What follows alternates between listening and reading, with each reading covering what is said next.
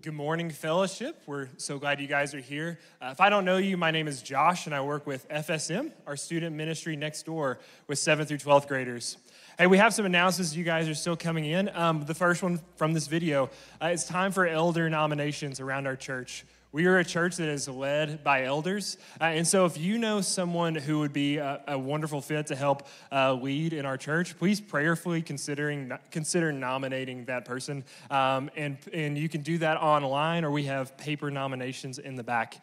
Deadlines for that are December 11th. And if you don't have somebody you're thinking of, please be praying as our church goes through this process. Um, yeah. We have a couple more announcements for you guys. Uh, coming up, we have our family Advent service. We've partnered with some churches in the area to kick off the Advent season. And I don't know what, uh, where you grew up or what tradition you've grown up in, but we love celebrating Advent here. So uh, that's November 26th. It'll be here from 6 to 7. Please get your family together and come celebrate Advent with us here on November 26th. We also, for Operation Christmas Child, the last day to bring in your boxes is next Sunday. So if you have that box at home and you've been putting off putting the things together for it, um, we need that coming this week. And so those are in the in the back if you want more information about Operation Christmas Child. But if not, please have those in this coming Sunday. Uh, and really quickly, I wanted to give you guys an update on FSM. This is my first fall in this role. And it has been such a joy to be here with your students and with the students next door. We had our fall retreat. Some of these pictures are from our fall retreat back in September. And it was just a really awesome time to see the Lord move and work in the lives of students, but also it was just a lot of fun. We're also in the middle of our cell group season. Cell groups are all underway, and it has been a real joy to see cell group leaders grow in their ability to disciple and mentor uh, young men and women, but also to see students build friendships and go deeper in their faith with the Lord. This past week, I've been talking to cell group leaders who are trying to schedule and coordinate how they can meet outside of cell group and go deeper in discipleship. And so, really awesome things are happening in FSM right now.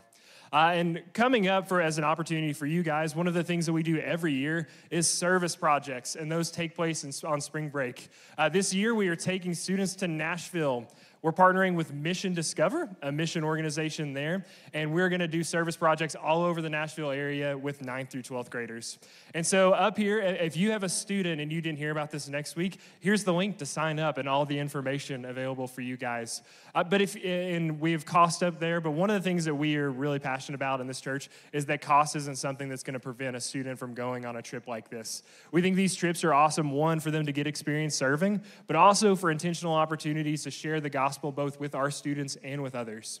And so uh, I wish there was a more organized way to do this at this point, but we will kind of know the needs of students as they come up over the next month or two.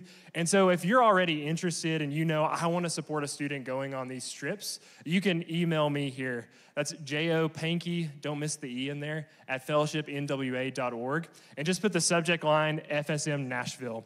You can put anything in the body of the email you want, um, recipes, but skip past the long story and just get to the recipe itself. Um, you can give a prayer, all those things, but as long as I see that subject line, I'll make sure and know. And we'll get in contact with you guys about ways you can help us get students to Nashville. That's all the announcements I got. Garland, do you have one more for everybody? Yeah, one more. If you uh, if you were a Springdale, uh, Tontitown resident, but you um, worship here, this is your home church. Then tonight we actually have a really amazing opportunity. We're gonna uh, gather together with uh, both the, the, Springdale people that worship here and in Rogers at Helen Tyson Middle School at six o'clock to seven thirty. And uh, there are over nine hundred families uh, in the Springdale school system that over the holidays will not have a place to sleep like tonight. And so, what we do as a church is we come together to try try to uh, practically meet uh, some of their needs. And we're going to get to do that in partnership with our Rogers uh, congregation as well. And so, Springdale people in the room, we know there's many of you uh, that live in Springdale, Tontitown. Tonight, 6 o'clock, Helen Tyson Middle School. I'm going to be there. Uh, we're going to gather, and it's going to be just a great time just to pray for the city and uh, to cast some vision on how we can practically serve the city. Um, morning, everybody. How are we? Um, we're going to do something I like to do that many of you enjoy, some of you do not. If you wouldn't mind, would you stand and greet the person around you? And if you would, scoot to the to your left as much as you can in your row. Good, good morning. We're glad you're here. Welcome to Fellowship Fayetteville.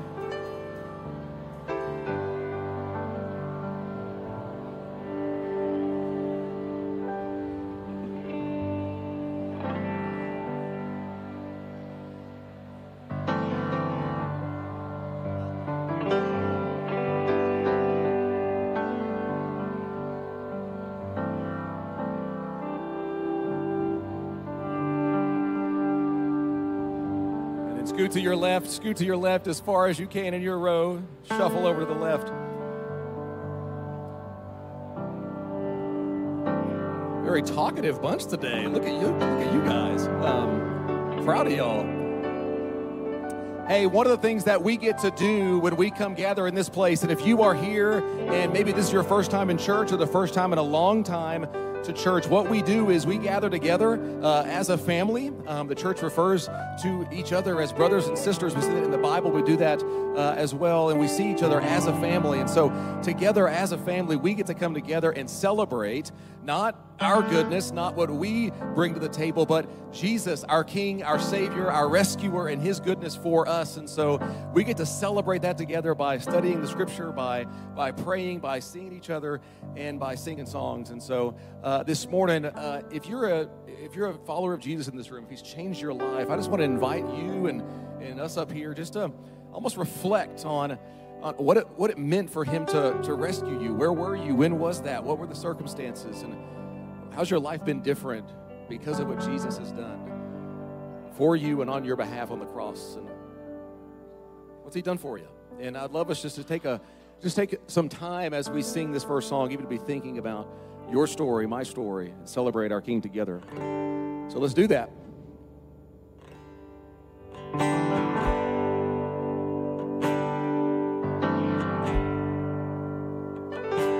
Sing these words.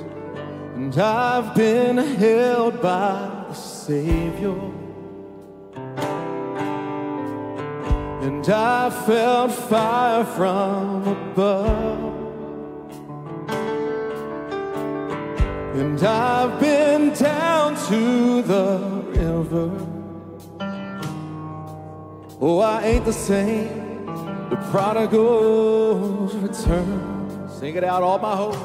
And all my hope is in Jesus. Thank God my yesterday's gone.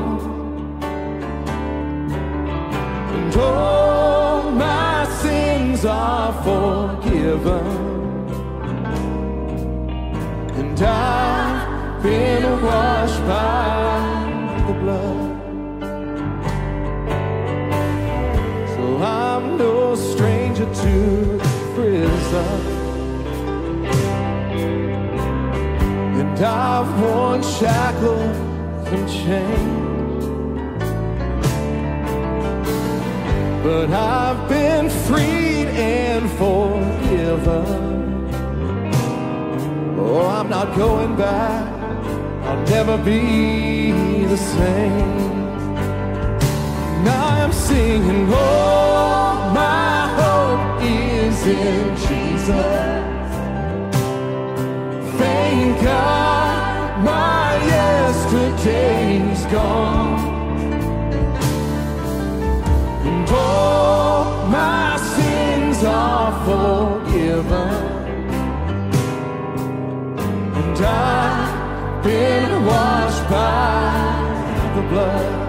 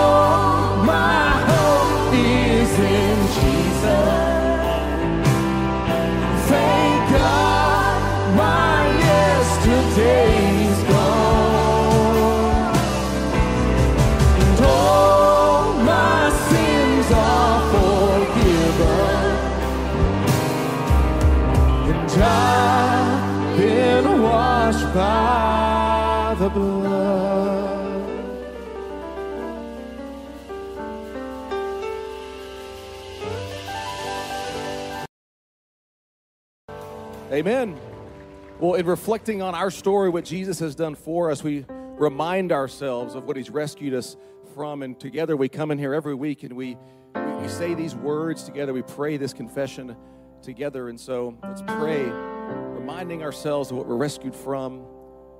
Heavenly Father, have mercy on us. We have not loved you as you deserve. We have not loved our neighbor as ourselves. We have not obeyed you as we should. Lord, forgive us our sin. We are in need of a Savior.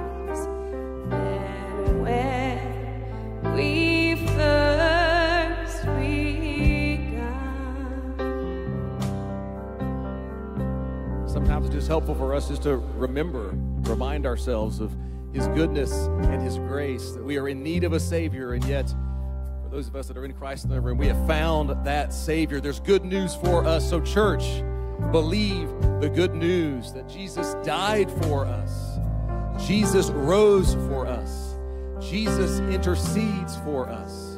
In Him, we are a new creation. In Him, we have forgiveness of sin. In Him, we have a Savior. To God be the glory forever and ever.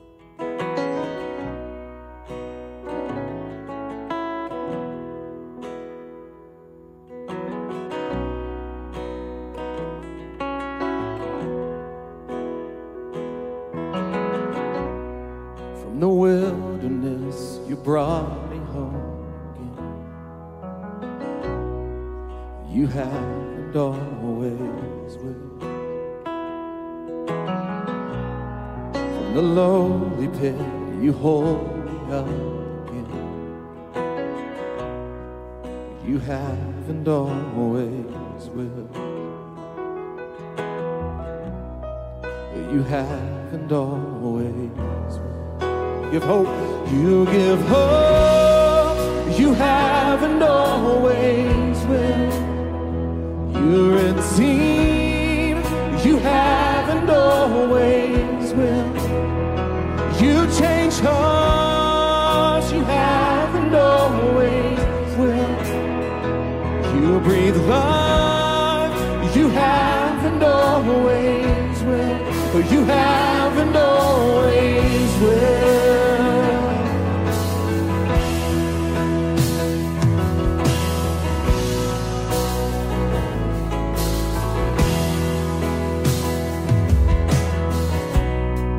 My loneliness, you come to me.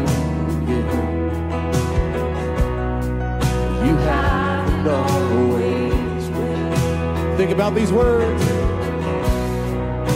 Brokenness, your kindness drew me in. You haven't always will. And you haven't always will. You give hope.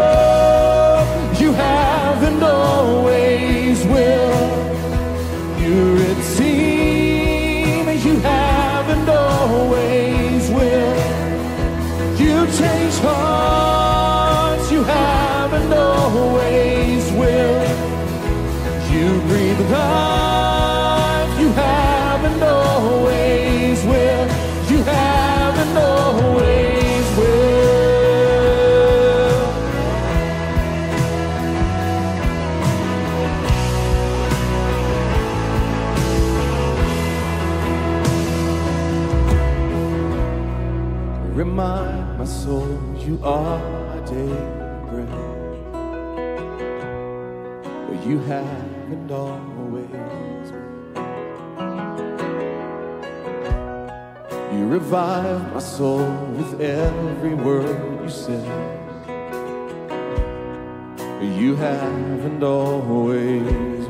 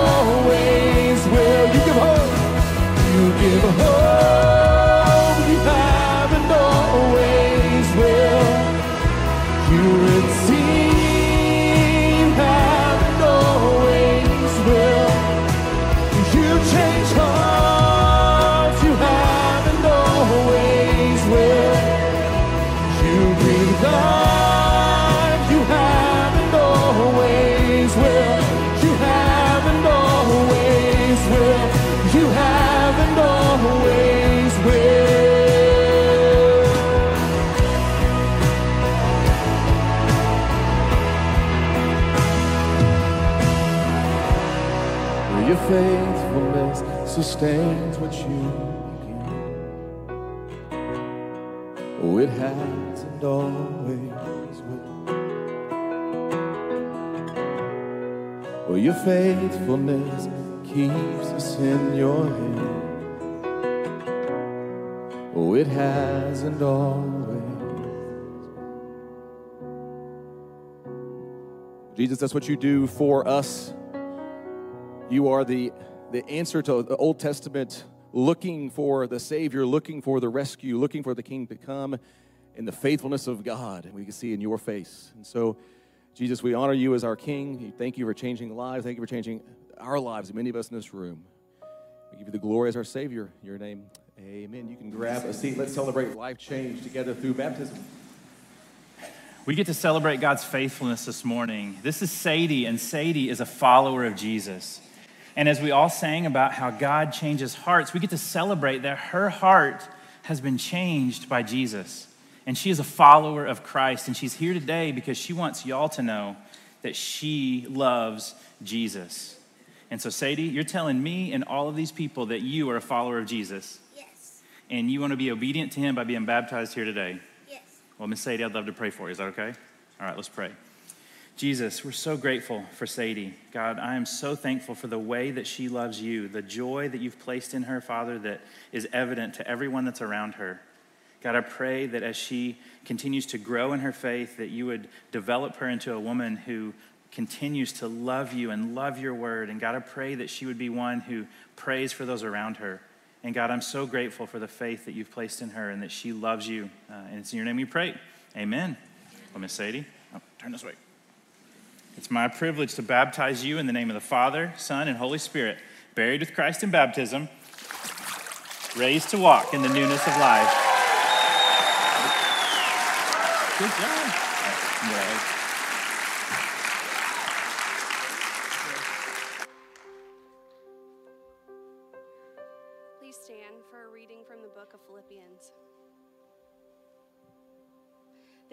My brothers and sisters, you who I love and long for, my joy and my crown, stand firm in the Lord in this way, dear friends. I plead with Euodia and I plead with Syntyche to be of the same mind in the Lord. Yes, and I ask you, my true companion, help these women since they have contended at my side in the cause of the gospel, along with Clement and the rest of my coworkers whose names are in the book of life. Rejoice in the Lord always. I will say it again rejoice. Let your gentleness be evident to all. The Lord is near. This is the word of the Lord. You may be seated. Well, thank you, Lauren. As you heard, we're continuing our study in the book of Philippians. If you're jumping in with us today, maybe you haven't been with us this fall, we're so glad you're here. We started back in September studying this letter that Paul wrote to the church at Philippi, and we're going to continue in chapter 4 this morning. Well, my name's Michael, and I serve on the community team here at Fellowship Fayetteville. It's great to be with y'all. Before we jump right into the text, though, there's one thing I, I want to do. I want to recognize some folks who are right here in this room this morning. A lot of you know yesterday was Veterans Day, and so if you served in our armed forces or you're on active duty, would you please stand so that we can just say thank you for your service?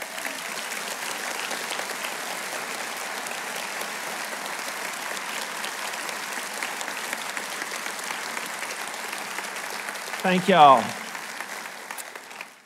Well, I imagine all of you who served in the military, you probably had an experience where you were given conflicting orders. You were told to do this and to do that, and those two things didn't go together. We've all had those experiences, you know, like get there as fast as you can, but save fuel. Like, that's hard to do. Get this done as quickly as possible, but make sure it's accurate. Those are competing. We've probably all had moments where we felt like we were sitting at one of these signs Stop, but don't stop. You can only go this way, but don't go this way. And the reason I'm bringing this up is you might have noticed it when Lauren read it. It feels a little bit like that, that's what Paul's doing in our passage today, because in our passage, he says, Stand firm, but agree. Rejoice, but be gentle. Like these things feel like they're competing. It feels like that's going to be hard to pull that all together. So we're going to take a little closer look and see what Paul's actually calling on us to do. So if you've got your Bible or your digital device, go ahead and turn with us. We're going to be in Philippians chapter 4. If you brought your Philippians study guide, we're on page 56. I love seeing people bring those study guides to the service. There's a place in there for you to make some notes. And actually, I'm going to give you quite a few cross references today. So if you brought your pen, pull that out and we'll mark this thing up together. As you turn to Philippians chapter 4, verse 1, the first thing that we notice is it begins with the word therefore. So we have to ask ourselves, as good Bible students, what is Paul connecting this passage to? What comes before Philippians 4 1? And if you look back at Philippians 3, Paul's been talking about our salvation. We spent three weeks in here unpacking chapter 3, the gift of our salvation, justification, what's happened in the past, sanctification, what's happening today glorification, what still awaits us in the future. And if you missed any of those, you have questions about those, I would encourage you go to our website, watch the service or pull the podcast. Steve Graves and Garland and Andy, they did an incredible job unpacking those different pieces of our salvation. Now, in chapter 4, Paul says, Therefore, stand firm. But he doesn't go straight to stand firm, does he? Now, he puts some other things in between there, some things that show the depth of his affection for the church at Philippi. He calls them his family, brothers and sisters. He says, I love you, I long for you. There's no doubt that Paul feels this strong connection to the church at Philippi. So, in verse 1, what he says, in effect, is in view of the salvation we've been talking about, my family of faith that I love, stand firm. Now, does that sound familiar in the context of this letter? If you've been studying this with us in September, stand firm. Does that sound familiar? Well, it should, because it's in a verse that we keep going back to week after week as one of the key verses for the whole book. It's Philippians chapter 1, verse 27, where Paul says, Stand firm in one spirit. It's the exact same wording in the English and in the, in the Greek. And so when we see something repeated like that, our antenna goes up. Paul is connecting these two sections. He's, in effect, pulling the whole thing together. And so in your Bible or in your notes, next to Philippians 4 1, I want you to write 127. And if you're really brave, next to 127, write 4 1. And then let's look at what's in between there. Paul says, stand firm. Then he says, have the mind of Christ, which is all about humility and considering others better than yourself. Then he goes on in chapter 2 and says, Let me give you some examples. He gives the example of himself, his life's being poured out. He says, Look at Timothy, look at Epaphroditus. Then, chapter 3, he unpacks this salvation. And then he sums it up by saying, So stand firm. And then look what he says next. Look at verse 2. I plead with Euodia and I plead with Syntyche to be of the same mind in the Lord. Yes, and I ask you, my true companion, help these women since they've contended by my side for the cause of the gospel, along with Clement and the rest of my coworkers whose names are in the book of life. Paul says, Euodia, Syntyche, I'm pleading with you. Can you imagine this moment? Can you imagine when this letter arrived in Philippi? Everybody gathers together. They've got the whole church sitting around there. The messenger, probably Epaphroditus, he hands it off to probably the lead elder of the church. He opens it up. It's a word from Paul. And as they're listening, Euodia and Syntyche hear their names. And it's Paul, the great apostle Paul, who brought the gospel to their city, who planted their church, and he's pleading with them to get along. I'm picturing them on both sides of the room, arms crossed, looking at each other, and then their faces just turning red in embarrassment. Now, I know what my granny would have said. My granny would have said, These women need to cut out this fussing. Y'all grow up with that? Cut the fussing? Kind of old timey. Well, I'm bringing it back. Because there's a lot of fussing going on out there in the world, and it needs to be cut out. Paul says, Euodia, Syntyche, I'm pleading with you, cut out the fussing. Now, what do we know about Euodia and Syntyche outside of just this one passage? We'll have a slide with everything we know about them. They're never mentioned anywhere else. We don't know where they're from. We don't know how old they were. We don't know how long they'd been believers. We don't know what their role was in the church. And importantly, we don't know what the conflict was about. But we do know what Paul wants them to do. Paul says, Be of the same mind in the Lord. That should sound familiar too. Next to that verse, write Philippians 4, next to 4 2, write Philippians 2 2.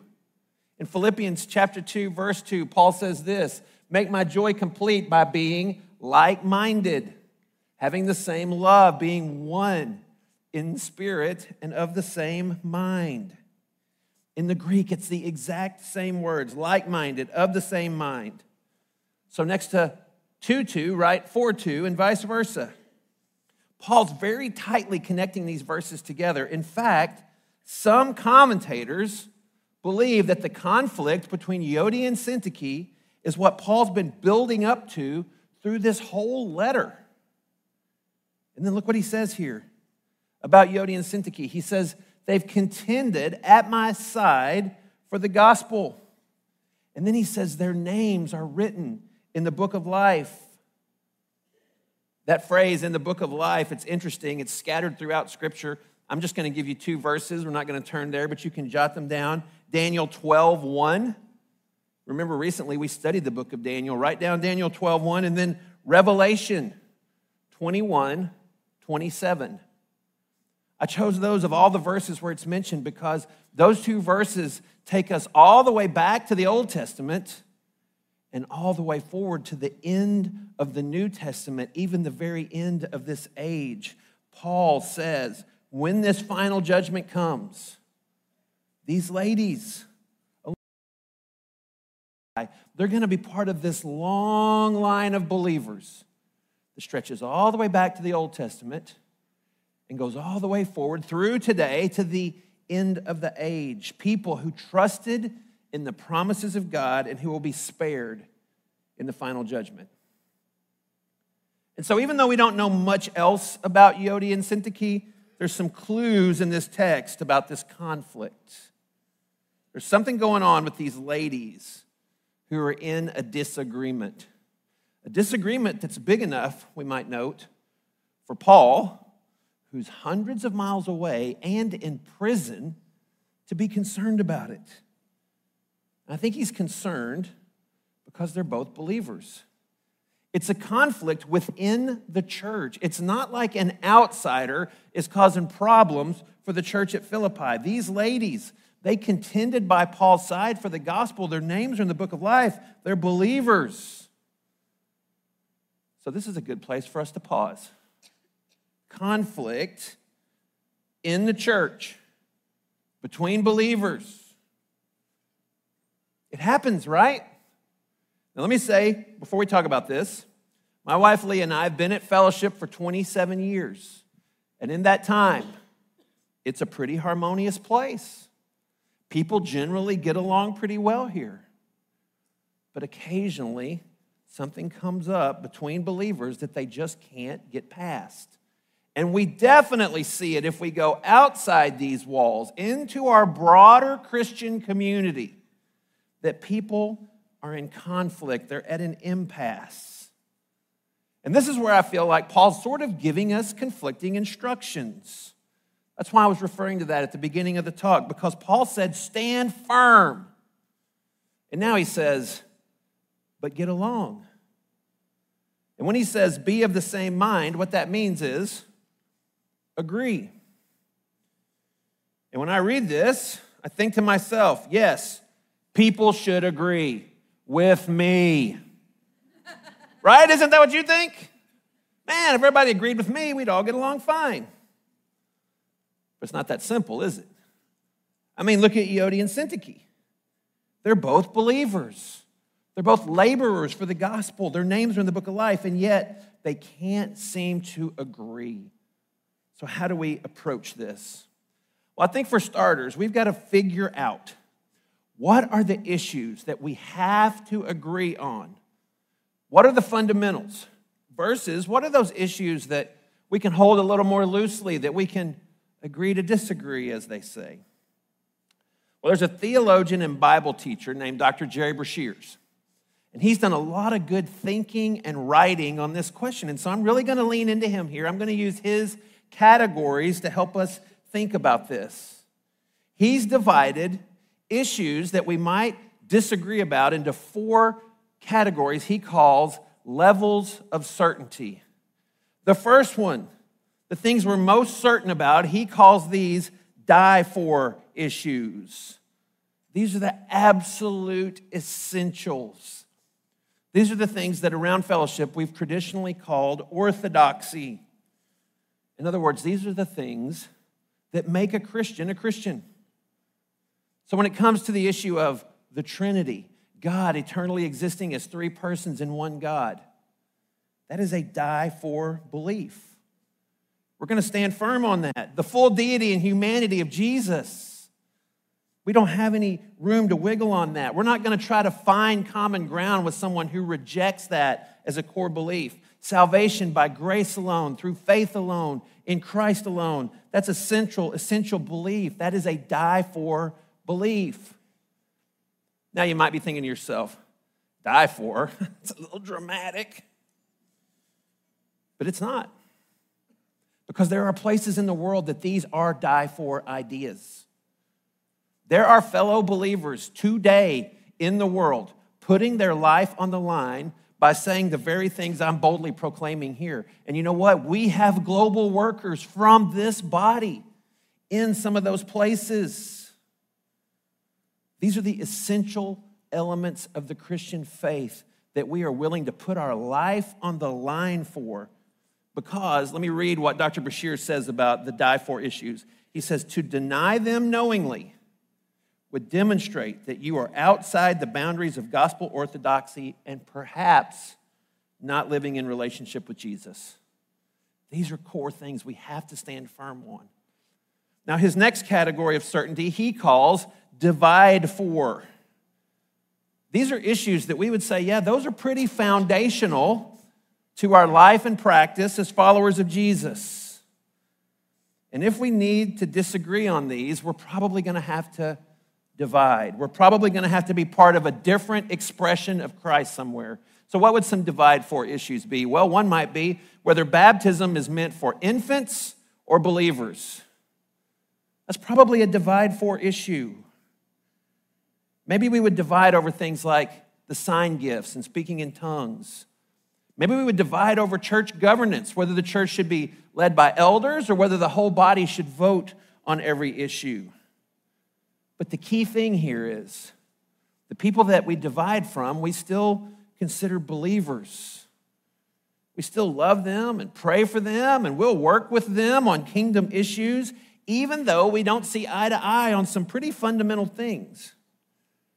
And I would hasten to add, we don't lob verbal bombs at them. We don't go after them for their beliefs on social media. We don't talk bad about them in our community groups. We recognize that we disagree on some things, but we're all still part of the broader church.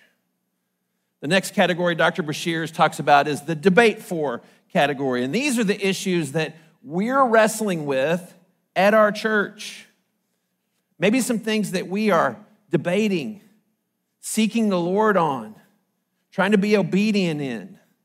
So, this might be things like the role of women in the church, or how we worship, our approach to global ministries. But the key is we're not dividing over it. We're continuing to worship together, we're continuing to be in community, even as we seek guidance on these things. And here's the thing about the debate for issues let's have the debates. Like, let's not be afraid to, to talk about these things. Let's discuss our philosophy of ministry. Let's wrestle with them in community. Let's don't allow them to be things that we would break fellowship over or divide over. And then our final category, that's the decide for. And these are the things where we need to show each other a little grace.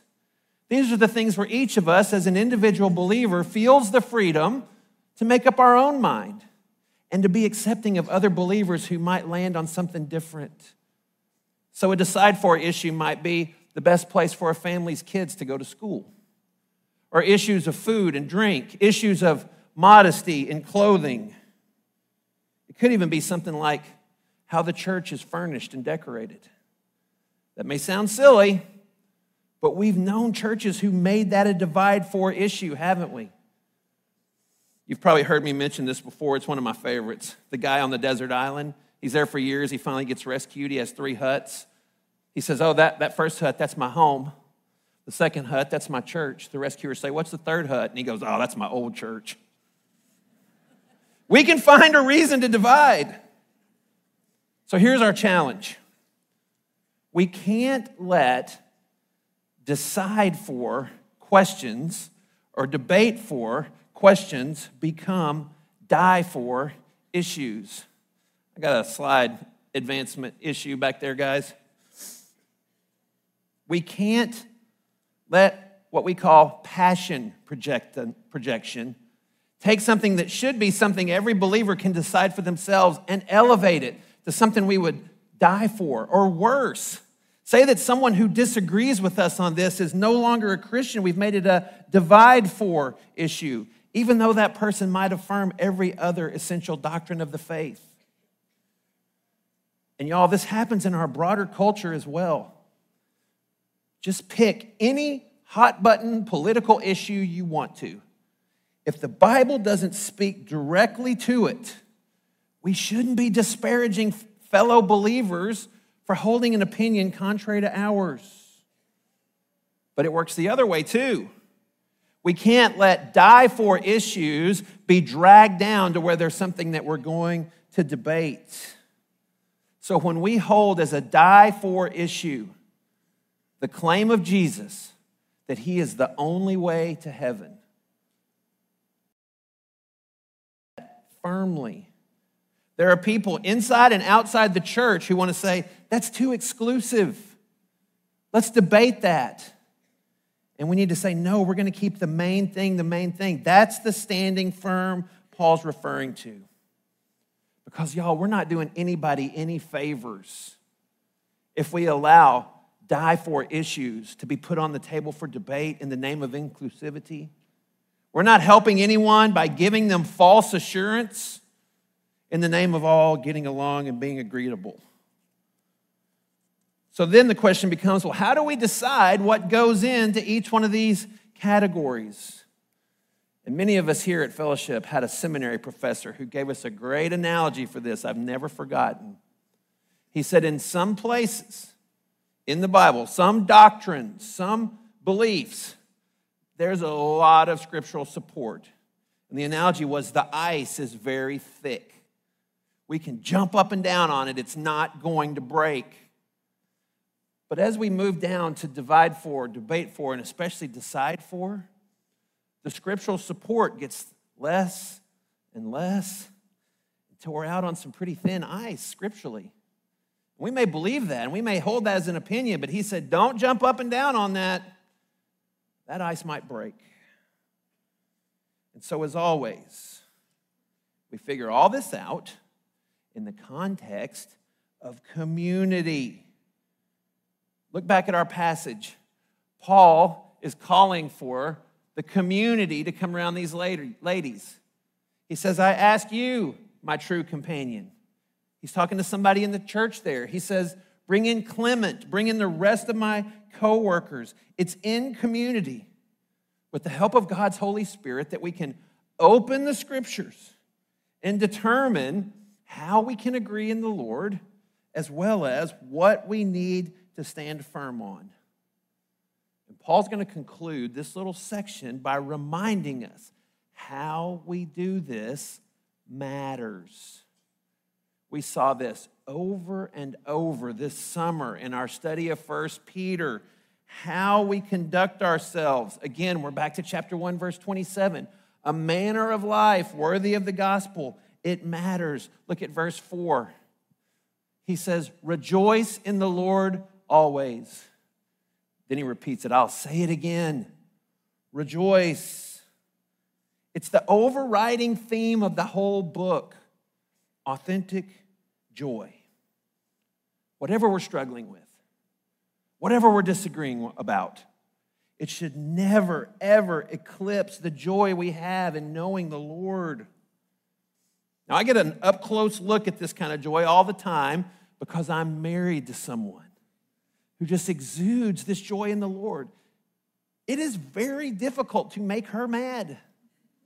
Now, I'm not bragging, but I have done it. I mean, y'all can imagine what being married to me is like.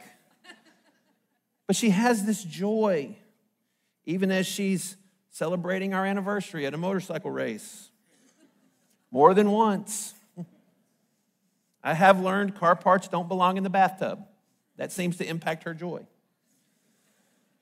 Paul's really going to press into this next week. Our circumstances don't determine our joy when we realize what we have in Christ, all the things we talked about the last three weeks, we can rejoice. And then look at verse 5. Let your gentleness be evident to all. The Lord is near.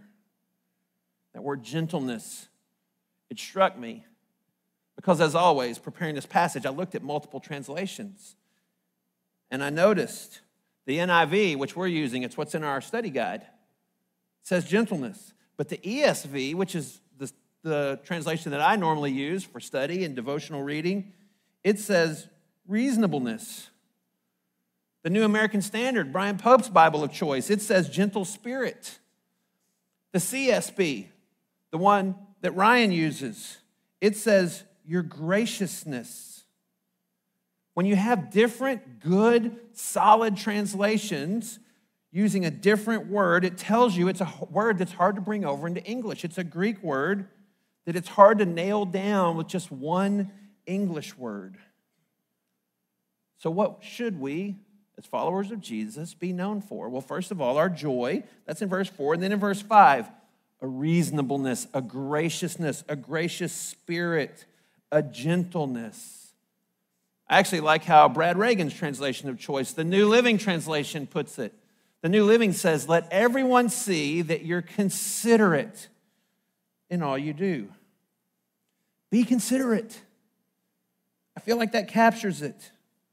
Just be considerate of how your words and your actions affect other people, especially in light of that final sentence. The New Living says, Remember, the Lord is coming soon. We believe that. And when he does, what will he find? Will he find that we, his people, are known for what we're against? That we're known for strife, we're known for being contentious? Or will he return to find that we're known for how considerate we are? And I have to look in the mirror as I ask this. Because, see, I want to stand firm in the right things. I want to be united side by side with all of you, my brothers and sisters in Christ. But I also want to known for being gentle, reasonable, gracious, considerate. As followers of Jesus, we're called to stand firm, unified in the gospel, being considerate of all. See, in my flesh, I want to win arguments. Y'all, sometimes I'll keep arguing when I know I'm wrong just because I think I can still win. I don't want to be that guy.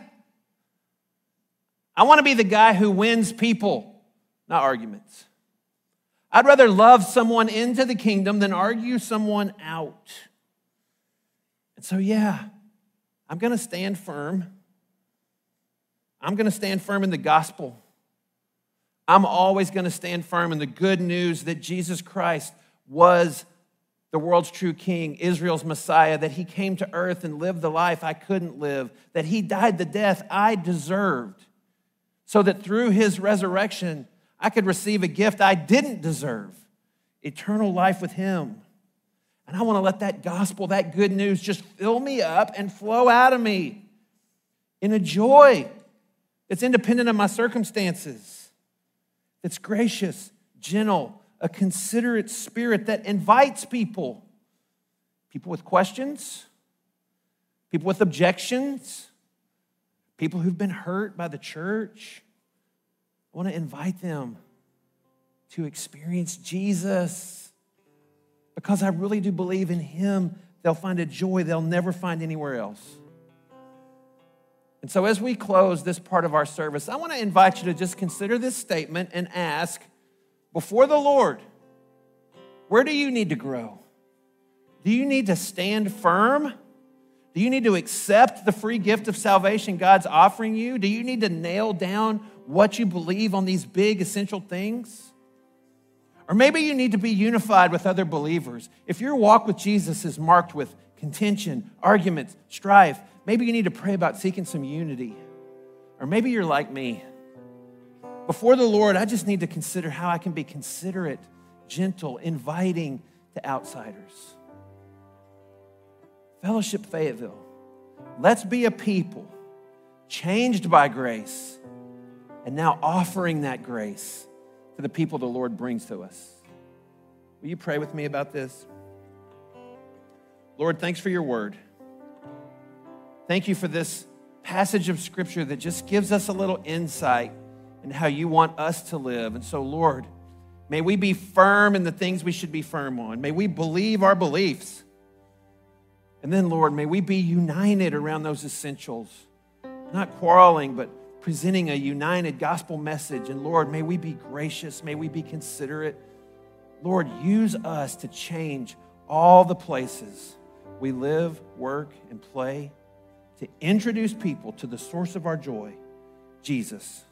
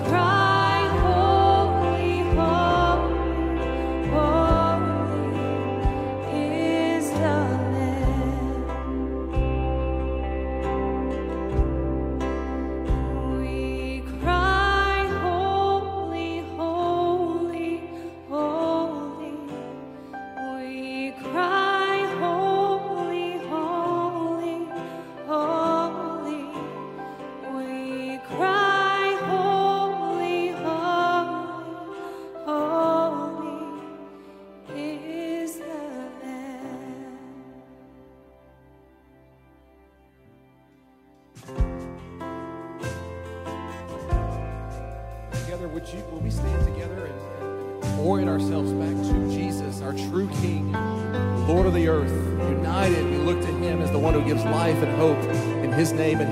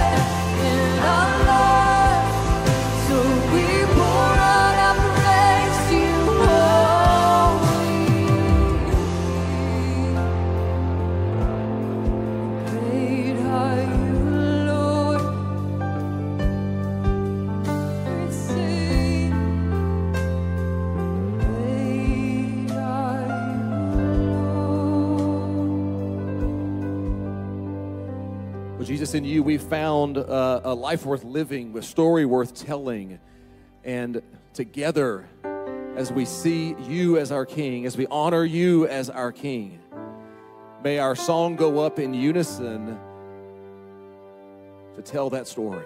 That the Savior has come, the one that can bring life and healing to not only our life, but to uh, our neighborhoods and our cities and our world. And Jesus, we look to you and you alone as the answer. Help us to do so, but to do so with, with grace and compassion and kindness to everyone around us, because that's what you showed us. Help us to walk in your ways today and this week for your name and your glory. We pray this in your name as our King Jesus. Amen. If you need prayer, right through those doors. We'd love to pray with you. Communion's right through those doors up the stairs. You can take communion, fellowship, Fayetteville. We love you. Have a wonderful week of worship. See you next week.